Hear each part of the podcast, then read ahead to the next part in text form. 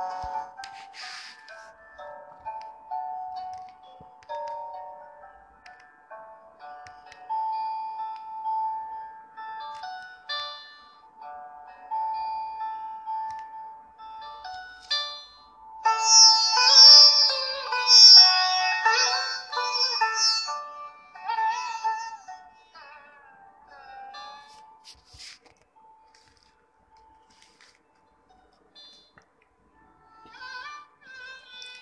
வணக்கம்.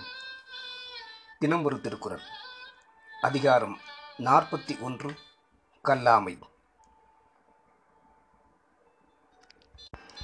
குறள் எண் நானூற்று எட்டு. நல்லார்க்கண் பட்ட வறுமையின் இன்னாதே கல்லார்க்கண் பட்ட திரு. பொருள். கல்வி அறிவுடையானிடம் உள்ள வறுமையும் கூட இன்பம் தருவது போல கல்லாதவனிடம் உள்ள செல்வமும் அவனுக்கு துன்பத்தை உண்டாக்கும். விளக்கம். வறுமை துன்பத்தை கொடுக்கக்கூடியது. ஆனால் கல்வி அறிவு பெற்றோர் துன்பத்தை பொருட்படுத்த மாட்டார். அதனால் வறுமையின் இயற்கை நிலை கற்றோரிடம் மாறுபட்டு விட்டது.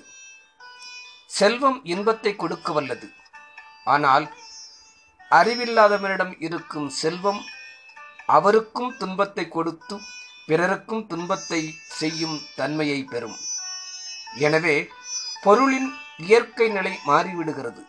ஆகையால் கல்வி அறிவில்லாதவரிடம் உள்ள செல்வம் பயன்படாது என்பதாம். நல்லோரிடம் வந்த வறுமையே துன்பமடைவது போல அறிவற்றவரிடம் உள்ள செல்வமே பாழாகிறது என்ற பொருளும் கொள்ளலாம். நன்றி.